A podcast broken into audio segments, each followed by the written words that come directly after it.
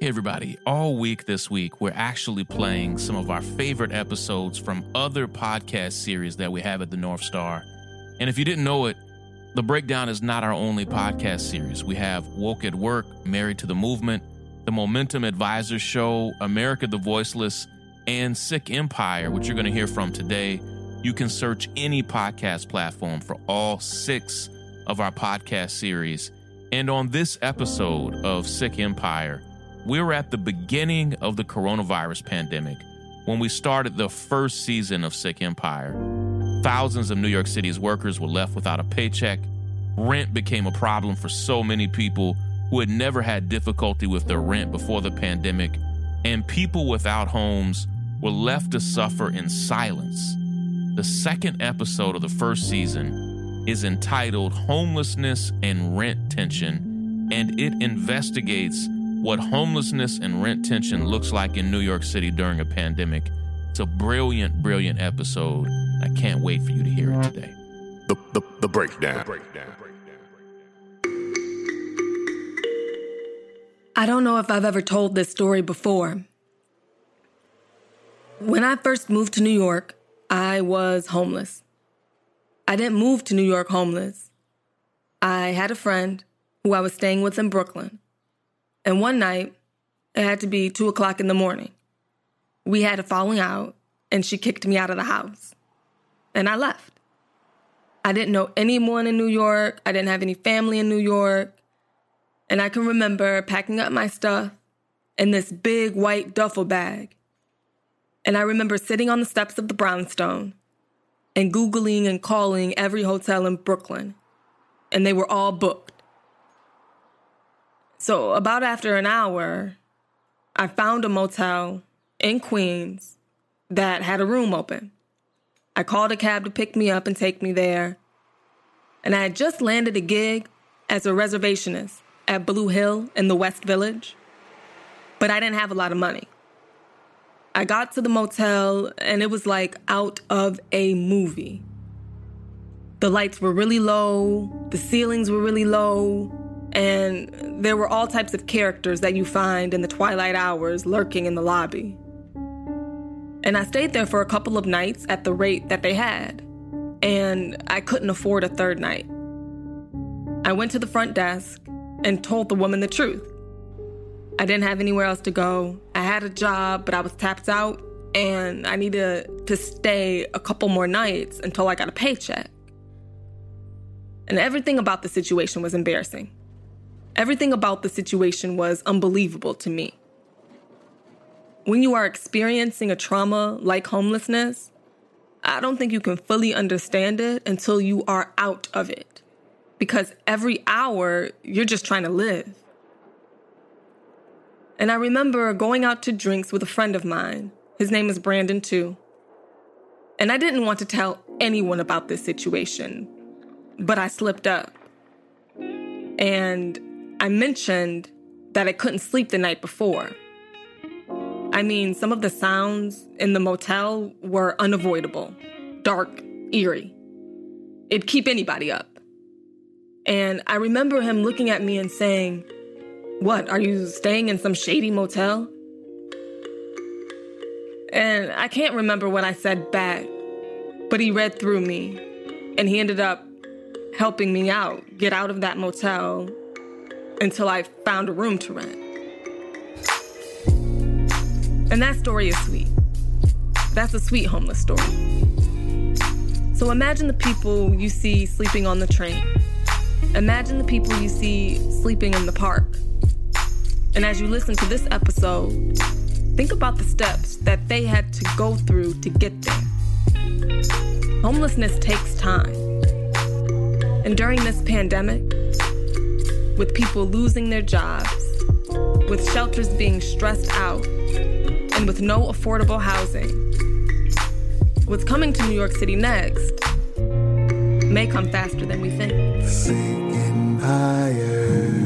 This is Brandon Janice, and you're listening to Sick Empire. Sick Empire, Episode 2 Rent Tension and Homelessness.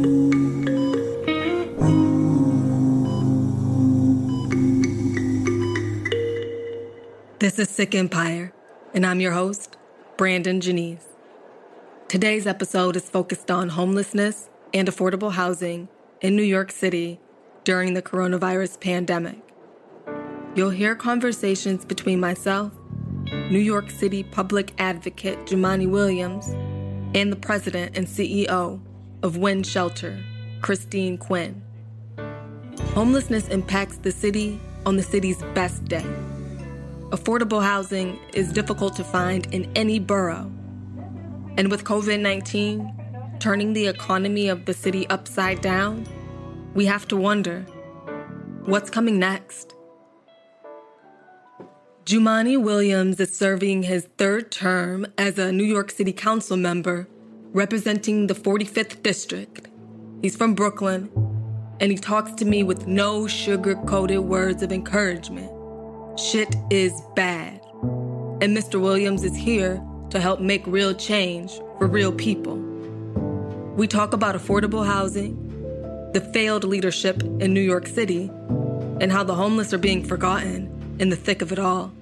Super interested in hearing your experience with people who have never had to worry about public housing or worry about where they were going to get their next meal from before and how that has changed, how you've seen it change with your job with COVID 19.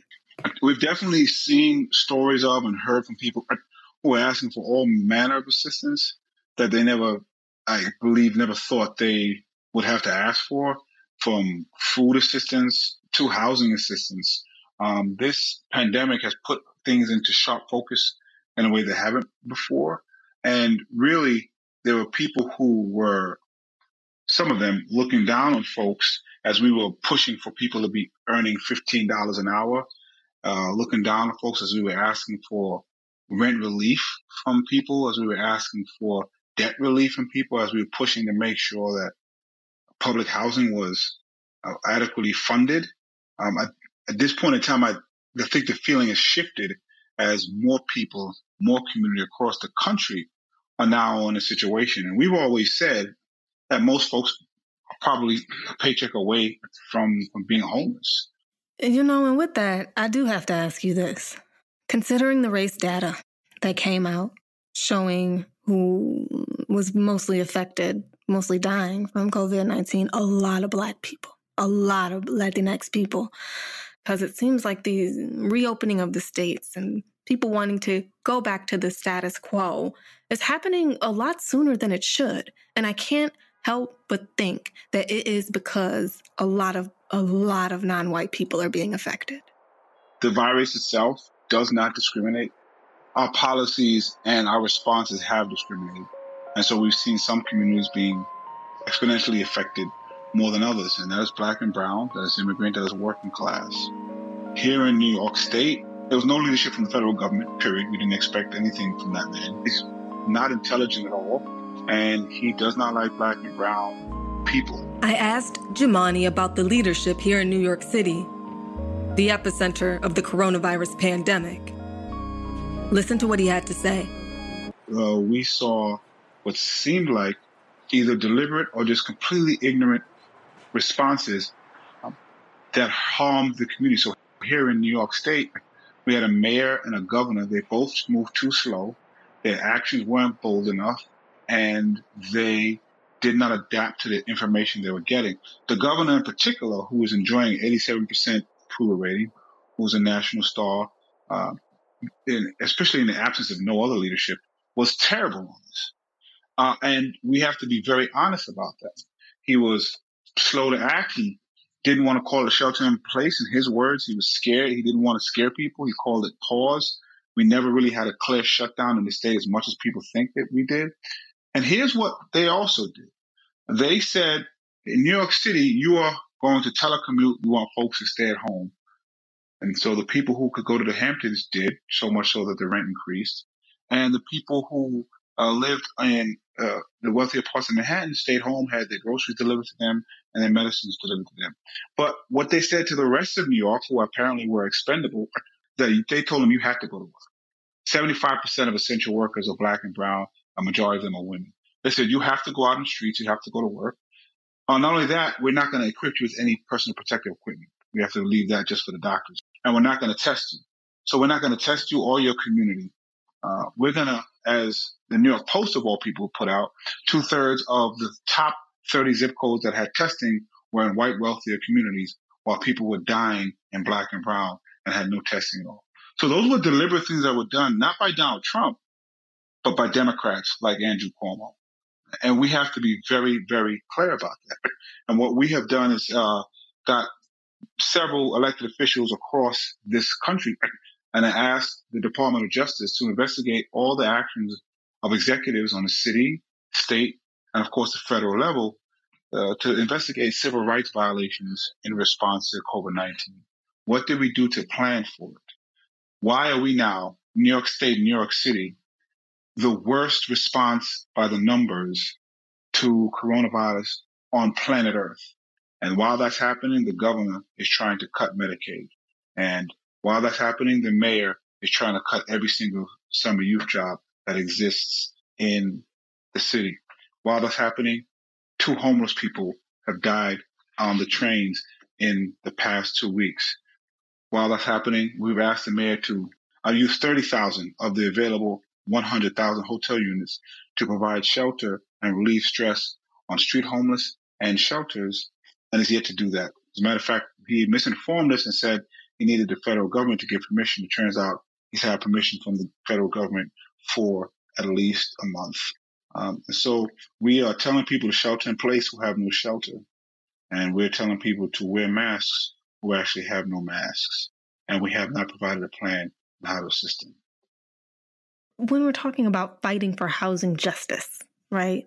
Do you have any type of tips or any ways that they can advocate for themselves, any type of resources, any way they can advocate for themselves when it comes to dealing with landlords and just overall rent tension at a time like this? You know, we always tell folks to reach out to our office if we can provide assistance. And they can do that and call a number 212-669-7250. You can go to get help at advocate.nyc.gov, have resources that are available there. I would recommend folks get in contact with their local elected officials, especially local nonprofits. We really have to fight this together. And so we're pushing for this rent cancellation. Uh, I, I, am for pushing for their mortgages to be waived for the next few months as well, maybe put on the back end. You, you should be doing both of those together. But the fact that people are not going to be able to pay their rent is very real. And it's realer for people who didn't think this stuff affected them. And so once it was the other people, things were fine. Uh, but now it affects them, we have a problem. So I call one of the bigger landlords in New York City, and um, I got him on the phone. I, I asked him straight up, like, what's up? What's going on with the rent? We haven't heard anything from any landlords. What's going on?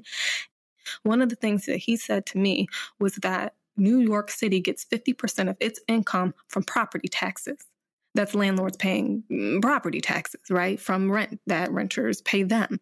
So his defense to canceling the rent and his defense to people screaming, cancel the rent, cancel the rent, was that if we do that, the city will not have 50% of its income. What is your response to, as someone who works in affordable housing, as someone who works in housing justice? What is your response to somebody who, who says that? I do want to say I at some point had tenants as well, so I understand this, and I've always understood both sides everybody's going to have to share in the pain. We have to have equitable pain sharing. We cannot expect people to pay rent who don't have the money to pay rent. We then can't evict people because they didn't have the money to pay rent because they simply had a, uh, didn't have a job. What we need to, to do is do a reset, right? We have to reset the economy. So I want to work with, with that property owner as well especially if he's a responsible property owner, because there are property owners who have been collecting rent for years and not giving services to the community. They deserve no sympathy. Their properties actually should be probably taken from them. But there are those who are responsible, and we should work. We can't expect to collect all of the property taxes that we would have collected prior to COVID. We just can't. We also can't expect people to be evicted because we will have mass evictions in the city of New York. And in some communities, people who have been seething to get in and move out the people who are there and moving people who are paying higher rents. We are not going to use this to completely gentrify uh, New York City and move all of the working class communities out. We're just not going to allow that to happen. So what we need from a person like that is to sit down and let's really figure out what's happening. We know that landlords, even with something called the Rent Guidelines Board in New York City, they factor in uh, money they're making. They, landlords, and particularly bigger owners, are guaranteed a certain amount of profit. So what thing that they would never do is open up the books. So let's really take a look in there. I don't want people who are in business not to make money. Let's all look at the same numbers and let's see where we at. But you can't keep crying foul when nobody else can look at the numbers but you, and all we see are people getting evicted uh, and homeless numbers increasing. That's not a conversation we're going to have. But we can't have people who've been out of work for three months be expected to pay rent, and if they can't pay rent, then they get evicted. That's not going to happen. I asked Jumaane to talk to me about homelessness in New York City and the inherent discrimination that is there. What is going to happen to low income people who cannot afford three months of back rent? What is going to happen when more homeless people start to die off? There's about 850 homeless New Yorkers who've tested positive, and about 65 homeless New Yorkers who've lost their lives. And those are 65 people with faces and names, and they're individual human beings who have, I'm sure, plans uh, just like all of us. I want to make sure we continue to lift that up. And you can't have a vibrant community without proper housing. It's hard to get sick and get well without steady housing. It's hard to go to school and learn. It is the it is the the, the um, glue that holds communities and makes a community. And we have told this mayor that he's been failing on these two issues well before this. Now we see that failure come to fruition with a real human cost. So he has literally failed when it comes to address deeply affordable, income targeted, safe, affordable housing. Just failed. The governor, another failure when it comes to this.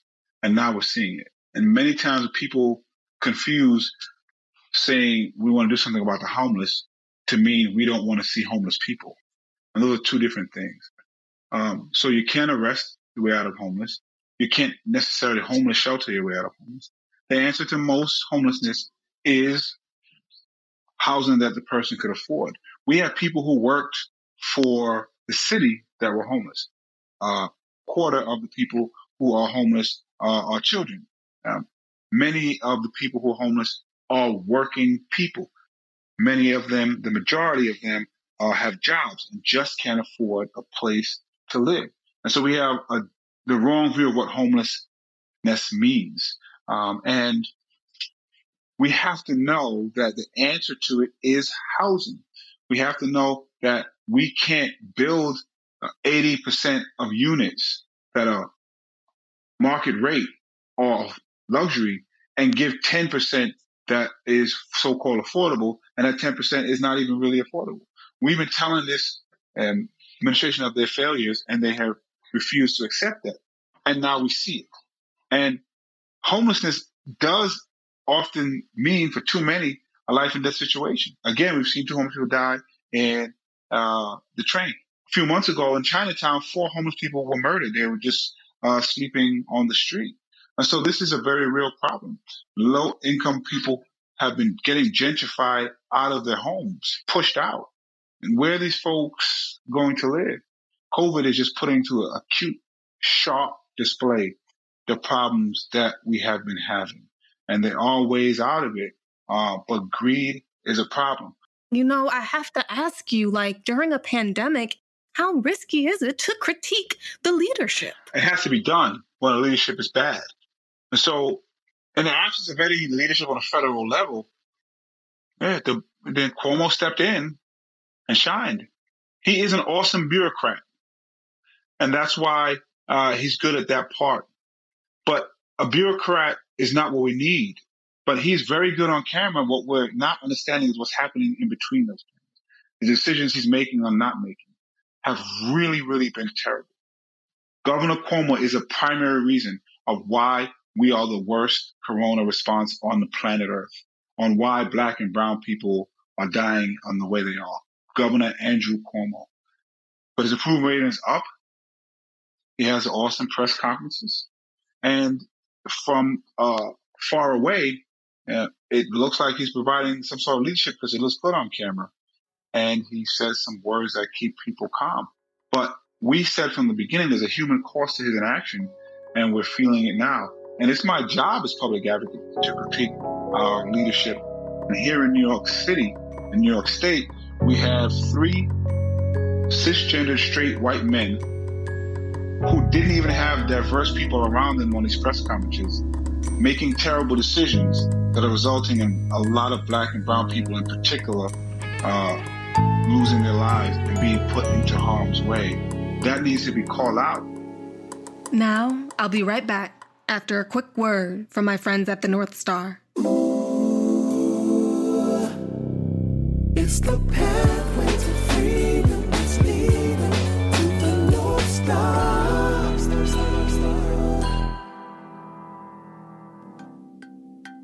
Hey, what's up? I'm Micah, the social media manager at the North Star. So if you follow us on Facebook, Twitter, and Instagram, thank you. It means a lot to us. All of the tweets, pictures, and article posts are usually done by me with the assistance of our creative director and editorial team. I take care of the North Star, the Breakdown, Married to the Movement, and other accounts that will be kicking off soon. Anything that is released on the site, the Instagram live broadcast that Shaun and Rai do from Married to the Movement, and the breakdowns videos are examples of what I do, and I try to get them posted for you all to see as soon as possible. It's extremely important that we not only tell the stories that need to be told, but that we have maximum reach, and that's where social media comes in. Next, we are going to hear a conversation between myself and Christine Quinn, the CEO and president of WIN, which stands for Women in Need. They are the largest provider of shelter and permanent housing in New York City. Prior to her work at WIN, Christine served a long tenure on the New York City Council as chair of the City Council's Health Committee. And for eight years, she was the Speaker of the City Council. So she knows the ropes, the ins and the outs. Listen to her describe the response she created called the Aftermath Plan, a five point plan to aid New York City's homeless now, before it's too late. Now, our plan is five points, but they kind of fall in three general areas. One, to fix the parts of the system that are broken or not COVID responsive. Two, to respond specifically to the type of homelessness we're going to be seeing, which would mean rapid response.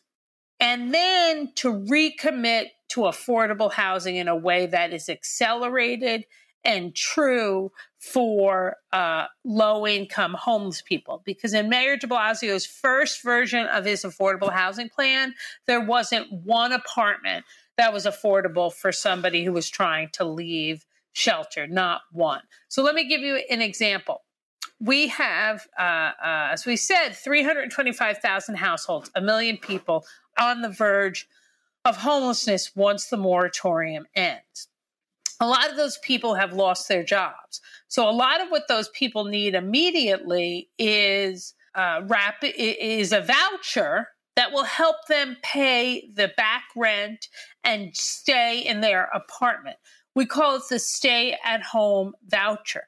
And if what those people need is cash to pay the back rent, let's do it. Let's do it as a grant, not a loan, so it doesn't dig them further under. And then they cannot come into shelter. We also include in this a piece of legislation which we've had prior to COVID a lot of support for a bill that would raise the city's general housing voucher to 100% of fair market rent. That would raise it for the average person a couple of hundred dollars. But right now, there are no neighborhoods in the city where the amount of the voucher equals the fair market rent. If you raise it to the fair market rent, you're talking, you know, eight, 10 neighborhoods, which makes a big difference.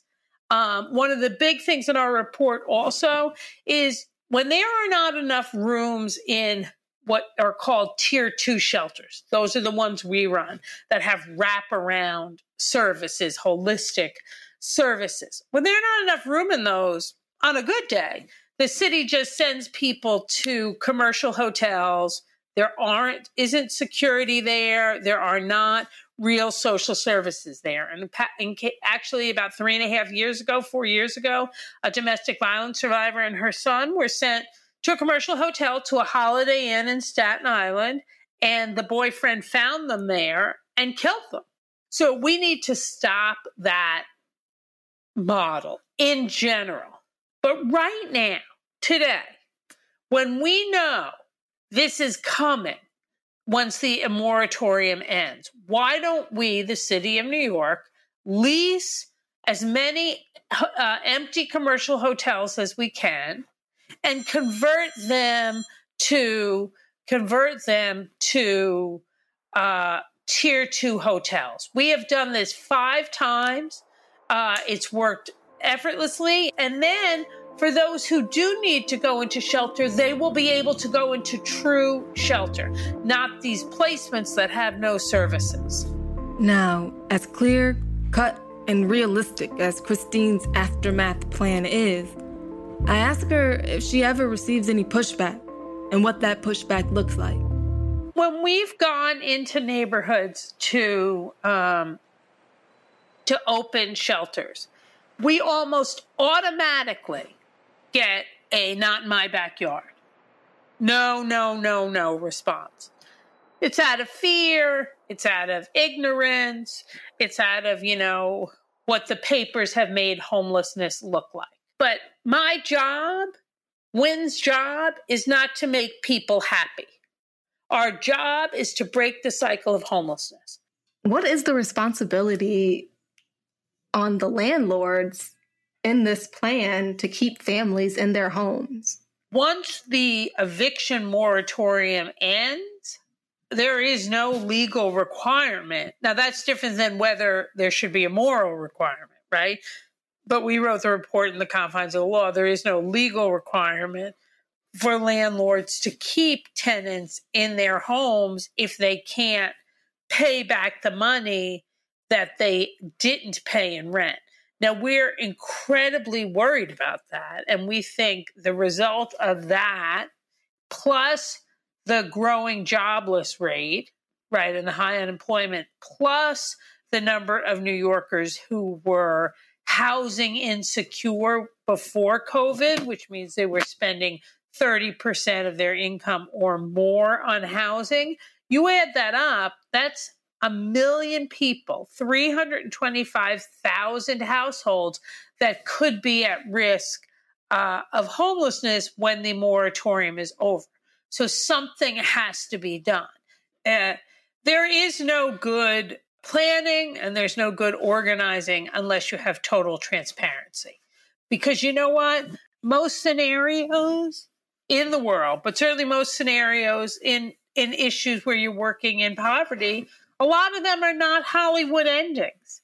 If you create this picture out there that everything is okay in the end, in this amazing way that everybody gets a mansion at the end, it's simply not true.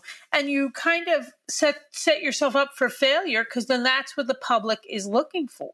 You know, there is a reality to homelessness and all of the diseases of poverty, of which homelessness is one, that are simply not pretty. You want people to understand what it's like for a six year old child in shelter or an expectant mom in shelter. Hopefully, if they understand that humanity, it'll crack their heart open and then they'll be supporters of this issue and people experiencing homelessness. Brilliant. Absolutely brilliant. I mean, just with this whole situation with COVID 19 and its impact on the shelter, I mean, how are you dealing with this emotionally? Like, I see how you're dealing with it numbers wise, and it's brilliant work, but I, I, can only imagine that the emotional toll of working with the homeless is, is very high, not during a pandemic, right?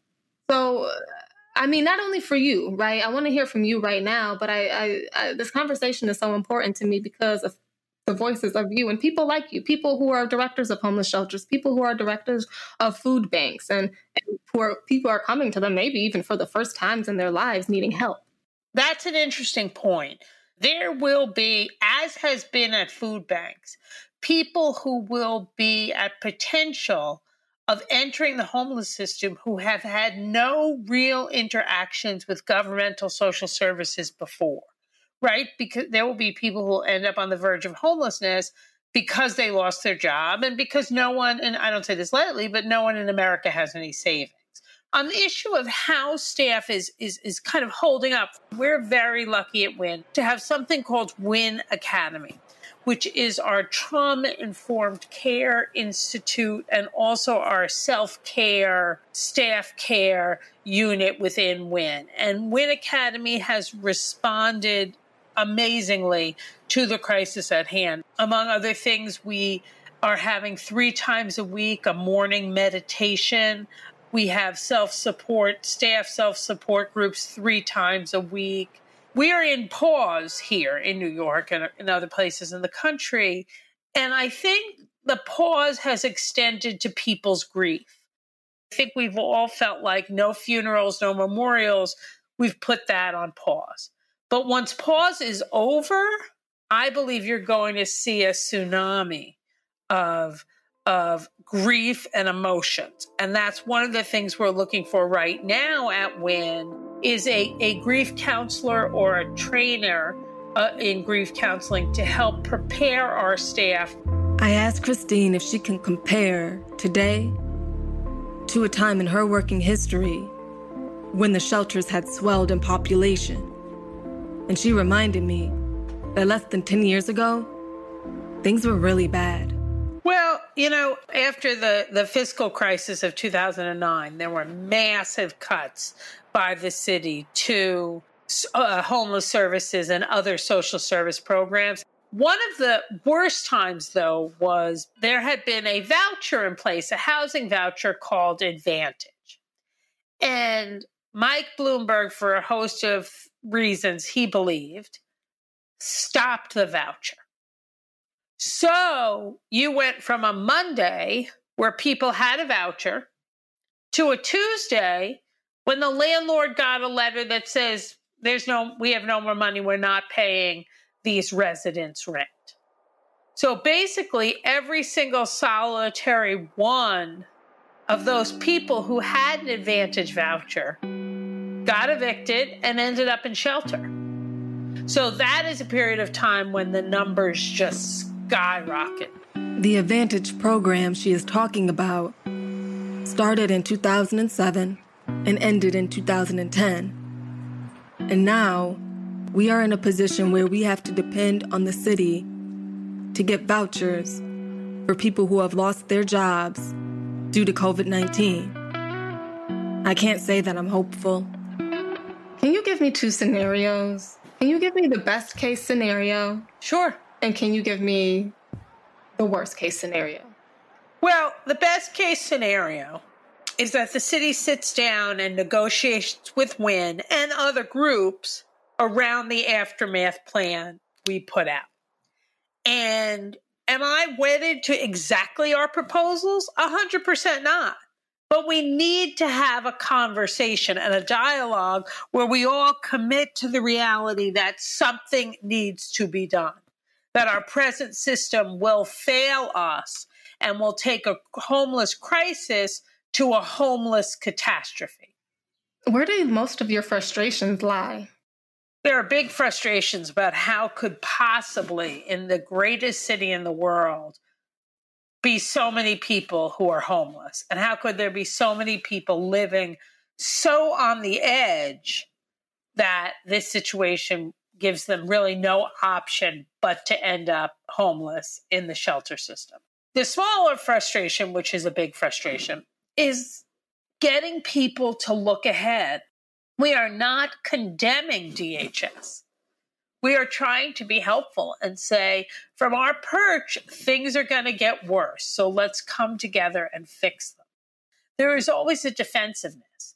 So, can I ask you then, where do you think that that kind of tension and that apprehension to work together comes from when you're talking about public advocates and you're talking about government? Like, where is that tension coming from? Because it's not just with the homelessness, right? The crises, it's with almost every single, it's with policing and it's with jobs and it's with climate change. It's with everything. There's almost like an us versus them when you're talking about the people and when you're talking about government. So, from your position, I mean, where is that tension coming from? from my perspective as a former elected official, one, it's it's just there, right? So it's easier. This is easier to get sucked into it than fight it, right? And once you realize you've been sucked into it, you have to fight your way back out from it. Historically, it's been that way for so long. We can recognize good things people have done. Like the Department of Homeless Services, we said to them, so many people have lost their job. The city had a work requirement. You had to be working to get a voucher. I disagree with that wholesale, but we were able to go to the city and they, they have, have put a temporary halt on the requirement of having a job to qualify for a voucher. So that's a good step. You know what I mean? That's that was a positive thing. The city really did see that as uh, a, an important suggestion. I asked Christine if she is fearful that COVID 19 will wipe away all of the work WIN has done, and if she's concerned about having to start over with a whole new batch of New Yorkers who have found themselves homeless. Here's what she had to say I am worried about kind of. Uh, a new group of New Yorkers experiencing homelessness. Uh, and ones who maybe have never been part of the social service system before. I'm worried about children if they don't get a stay at home voucher who will have to go into shelter. Typically, prior to COVID, people stayed in shelter 15 months you know so that's uh, uh, uh, over a year right? Think if you're little you'll have spent a, a, half or a third or a quarter of your life in shelter. That's not that that traumatizes children. The greatest indicator that you will be homeless is that you are a homeless child. You know my other worry is look i, I no one wants a homeless shelter in their neighborhood. I, I really do understand that even with the stay at home voucher, even with rapid rehousing, we are going to have more homeless people. So we are going to have to ask New Yorkers to bear more homeless shelters than they would want to bear. Now, everyone then says, well, the answer isn't shelter, it's affordable housing. 100% right.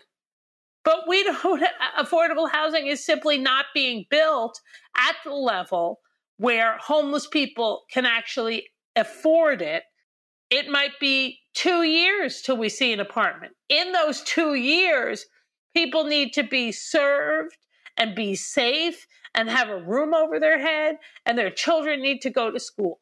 So it is a something big we're going to have to ask New Yorkers. But when we say we're all in this together, there's no uh, parentheses that says we're all in this together we're, we're, all of us who have housing are in this together. That's not what we say.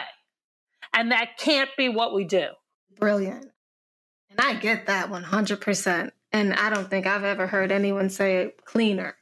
And I'm wondering, I'm wondering if there is anything that the people with privilege can actively do during this time to stop pretending like we don't see the homelessness in the city. You know what I'm saying? Oh, I do. I do.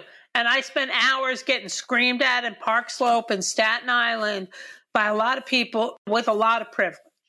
And you know what? The first thing people of privilege, and, and I'm a, a white person, so I consider myself front line on that. The first thing we need to do, we need to stop immediately saying no to whatever it is, right? We need to not show up to oppose social service facilities. We need to stop doing that. We need to stop thinking we are so special that we don't have to have a homeless shelter in our upper income white neighborhood. We need to let that go. We need to, and this has been said a million times, walk in the shoes of uh, of other people. How would you feel if you had lost your job because of COVID, couldn't pay your rent, and you and your child end up in a sh- end up in a shelter, and you read in the newspaper that people are protesting and screaming and carrying on? You feel down enough for that to happen is just terrible. So we need to just stop doing that. And we need to understand that help is for everybody, not just for those people who have enough money. You know, one of the things that distresses me in, in the work I do is that, you know, somehow you have to prove you're not bad to deserve care as a homeless person you need to have proved you you didn't do anything wrong. You know what? People make mistakes. Things happen. And when you have money, you can work your way around it. So this idea of the worthy homeless and the unworthy homeless is also something we have to let go of. So with all of that brilliant banter on a plan to fix the devastating position New Yorkers find themselves in when they've lost their homes and end up on the streets, something is still missing.